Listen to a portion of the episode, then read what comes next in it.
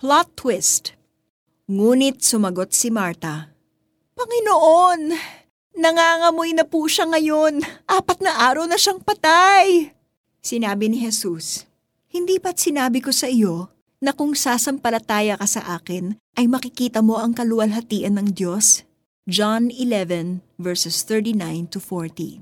Mahigit sa dalawang milyong Filipino ang nagtatrabaho bilang OFW sa ibang bansa. Nakakalungkot kapag nakakatanggap tayo ng mga balita tungkol sa hindi makatarungang pagkamatay ng ilan sa kanila.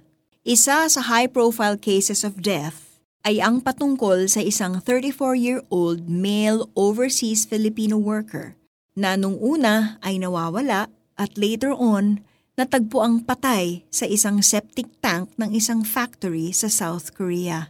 Nakakaantig ang damdamin ng pag-iyak at paghingi ng justice ng pamilya para sa kanilang anak.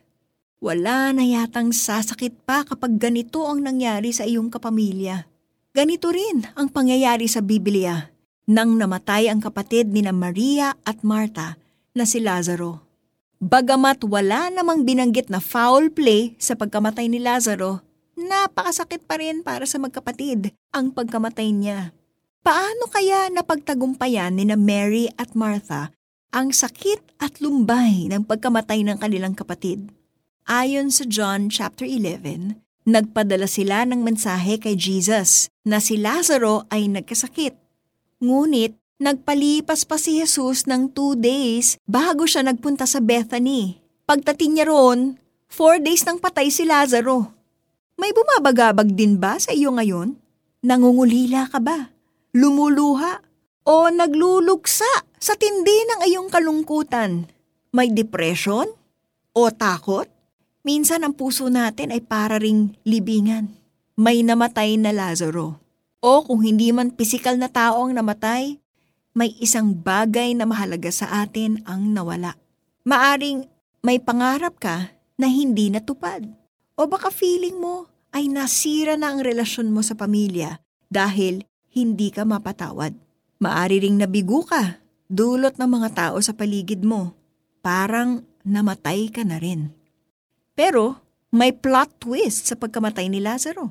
Sinabi ni Jesus kay Marta, Hindi ba't sinabi ko sa iyo na kung sasampalataya ka sa akin, ay makikita mo ang kaluwalhatian ng Diyos? Muling binuhay ni Jesus si Lazaro! Dama ni Jesus ang mga paghihirap at kalungkutan ng magkapatid at pinalitan niya yon ng galak sa pagbuhay niyang muli kay Lazaro. Kung nagawa ni Jesus na buhayin muli si Lazaro, mas higit na kaya niyang baguhin ang takbo ng buhay mo. Kung mayroon mang tila namatay, ay maaari niyang bigyang buhay muli. Sumampalataya ka sa Kanya upang makita mo rin ang kaluwalhatian ng Diyos. Let's pray. Lord Jesus, I praise you because you are the resurrection and the life.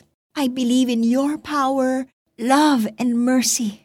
Nagtitiwala akong patuloy akong makakapamuhay ng may pag-asa at galak dahil ikaw ang nagbigay sa akin ng buhay na walang hanggan.